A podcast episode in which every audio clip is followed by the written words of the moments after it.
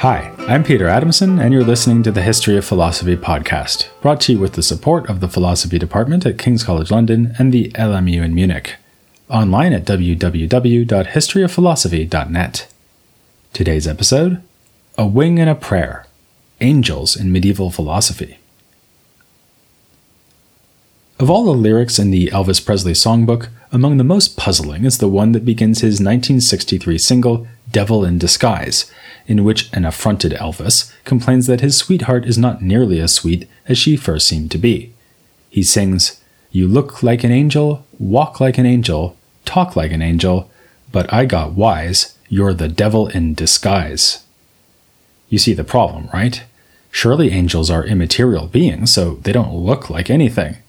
Even if they did have bodies, they would have wings, so they wouldn't need to walk anywhere. Finally, these are purely intellectual beings, so it seems hard to believe that they talk either. But perhaps I am only puzzled because I've been reading medieval philosophy, something Elvis never got around to, having died so young. The scholastics love to think about angels, with pretty much every figure we've covered having something to say on the subject. It can be hard to relate to this feature of medieval thought. Like the spectacular caped suits of Elvis's Vegas period, the intricate scholastic discussions of angels have not dated well, with exquisite ornament and filigree detail being lavished upon something that was, arguably, a pretty bad idea to begin with.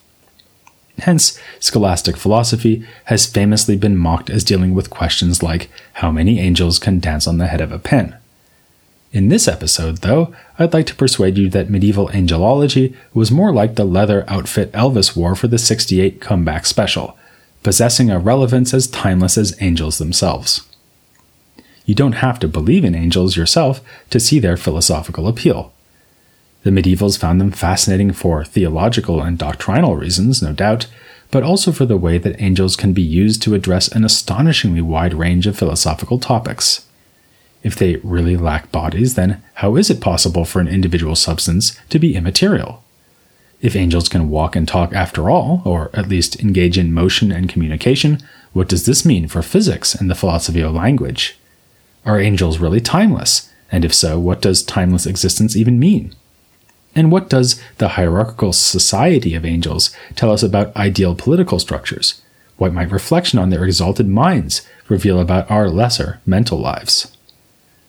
In grappling with such questions, the medievals drew on conflicting sources of ideas about angels themselves.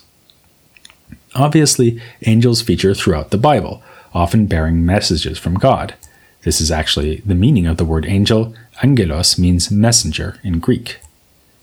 This is still probably the first thing to come to mind when you think about angels, winged messengers announcing the coming of Christ to astonished shepherds, or Gabriel informing Mary she is with child.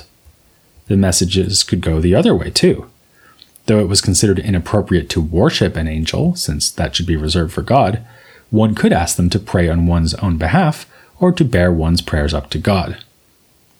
Particularly important angels were known by name, Gabriel, Michael, and so on, and celebrated on feast days. Medievals also believed that they were protected by guardian angels and subject to temptation or other malign influence from fallen or rebel angels who took over the place occupied by demons in pagan imagination. As noted by Elvis, a seeming angel may be a devil in disguise. The Bible speaks of Satan himself posing as an angel of light. This tradition of thought, then, makes both good and evil angels into intermediary beings whose influence is pervasive in everyday life. They serve as conduits between the spiritual and material realms.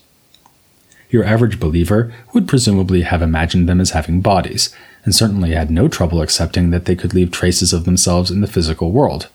One medieval church had a piece of marble in which one could see the footprint of the angel Gabriel.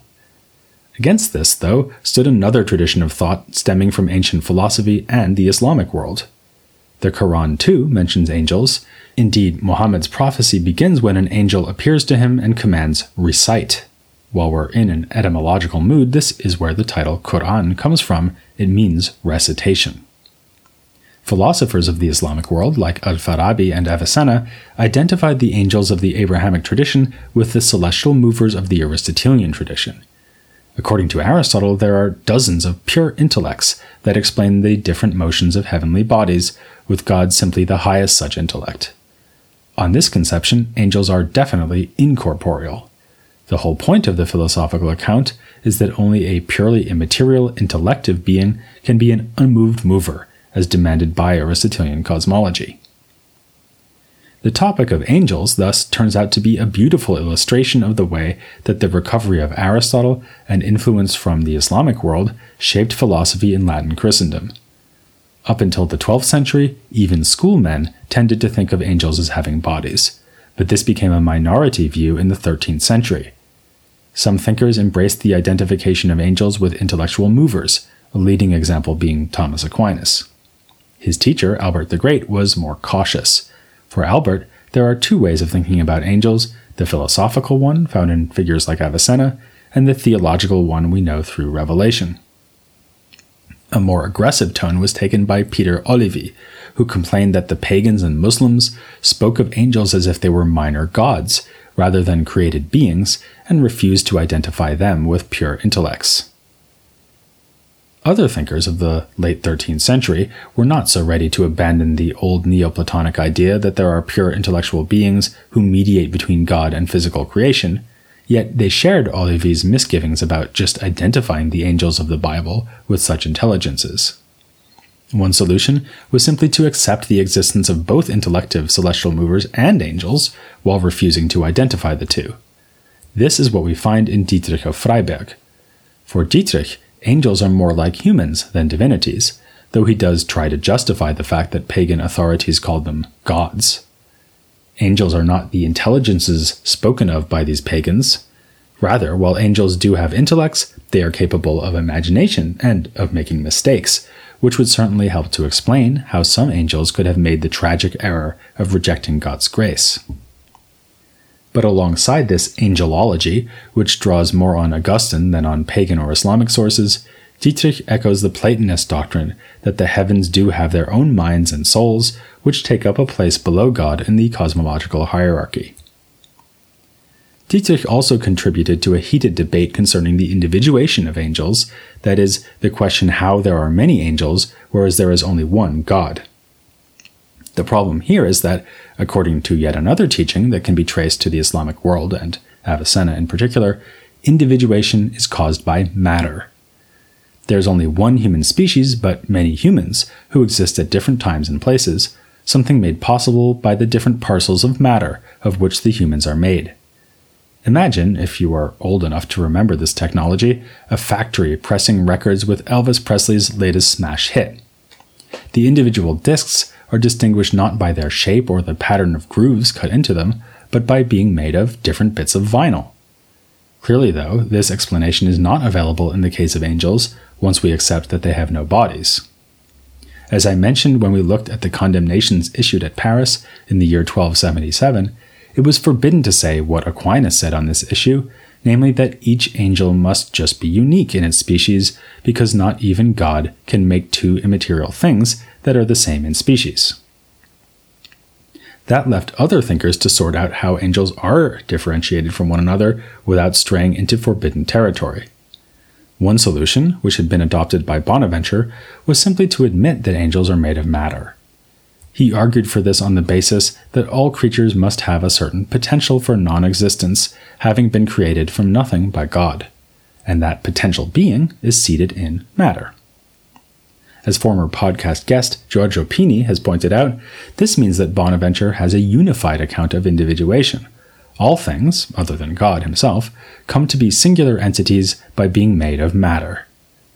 Unfortunately, as I also mentioned when we looked at the condemnations, the Parisian edict actually requires the university masters to admit that God can create two angels of the same species, even if they are utterly immaterial. Dietrich of Freiberg's solution would fit this bill.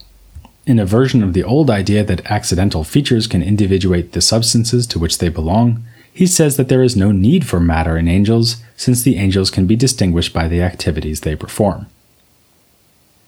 As metaphysics developed into the fourteenth century, other solutions became available. We saw in episode two hundred sixty-three that for Duns Scotus, common essences are contracted by being joined to individual natures. This explanation will work just as well for an immaterial angel as it will for a physical being, like a rose or a human.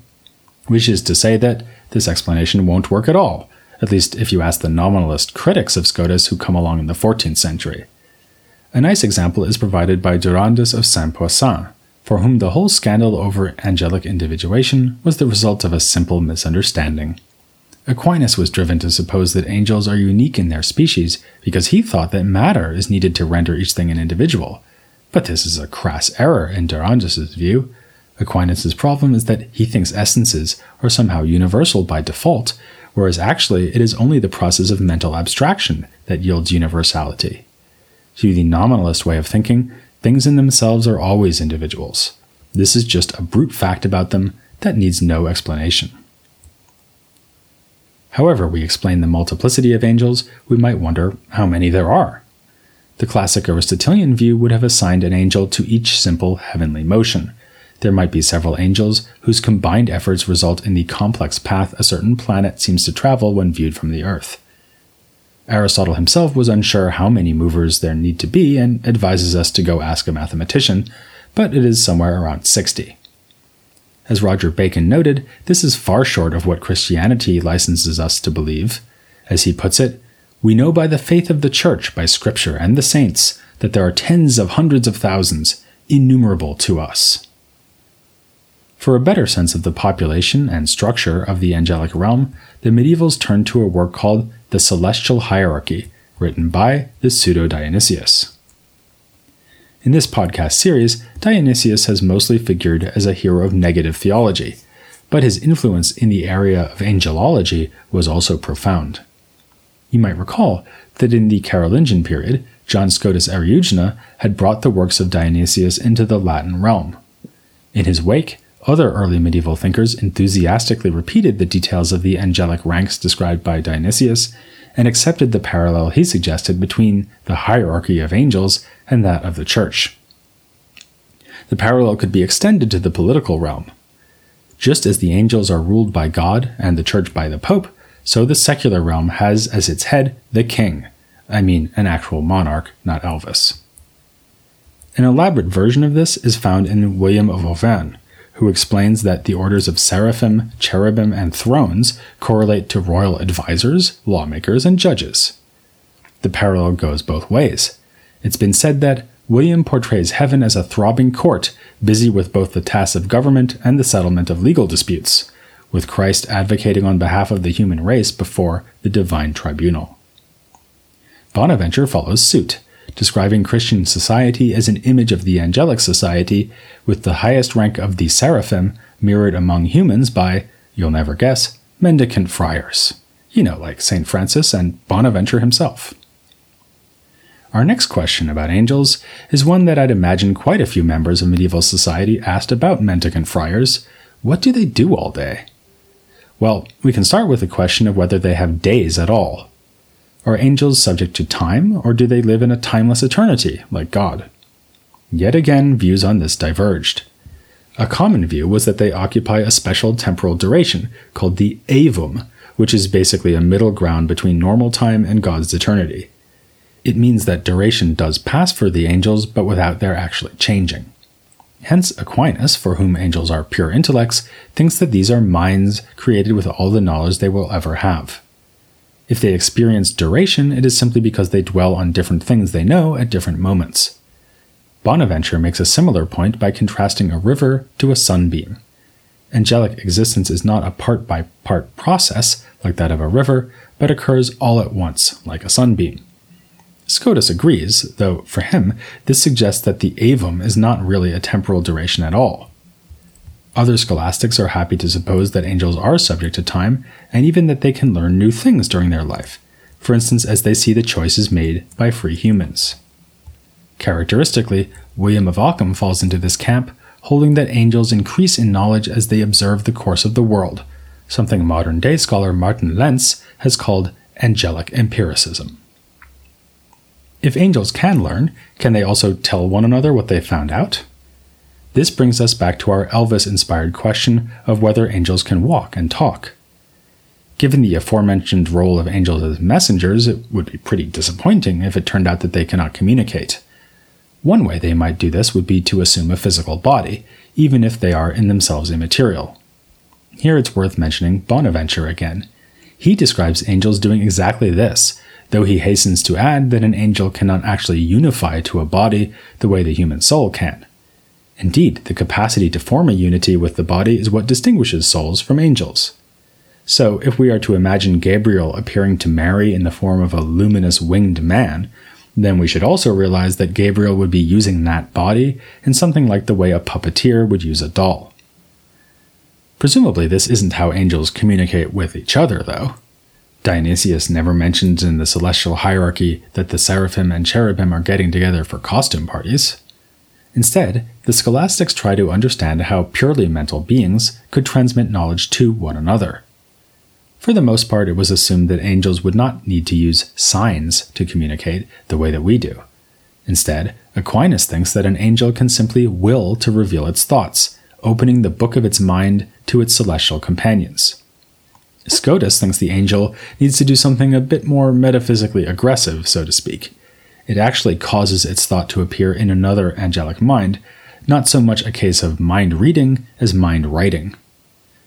As so often, Ockham reacts critically to this proposal of Scotus, pointing out that if an angel could do that, it would presumably be able to modify the will of another angel too, something he takes to be an absurd consequence.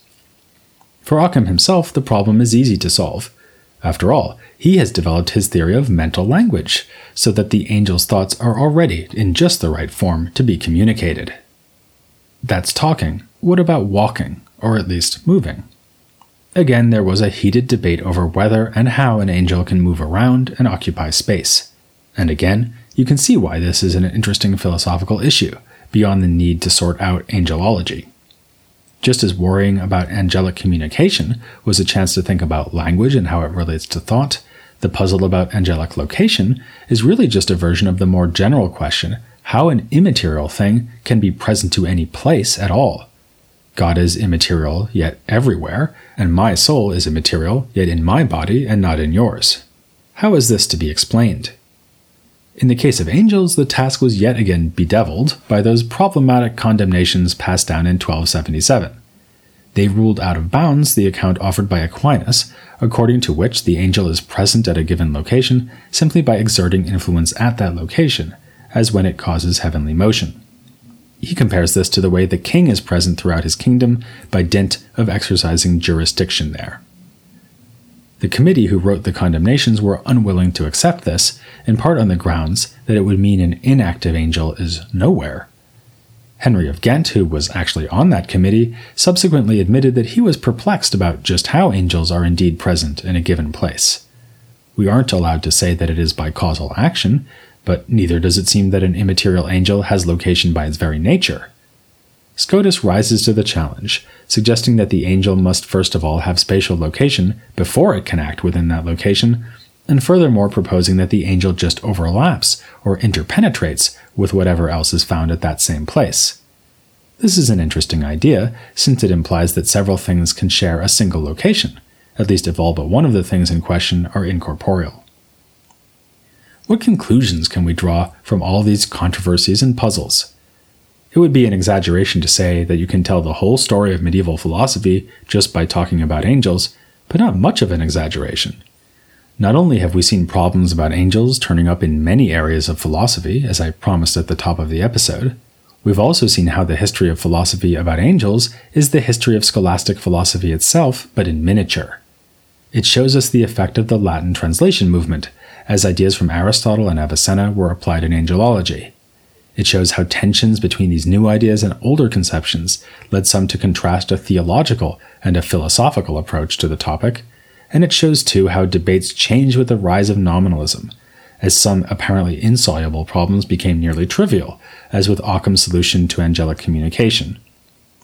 This is why I wanted to cover it before moving further outside the context of scholastic philosophy, as we'll be doing in episodes to come as we continue to examine vernacular literature and especially English authors, including Chaucer and Julian of Norwich.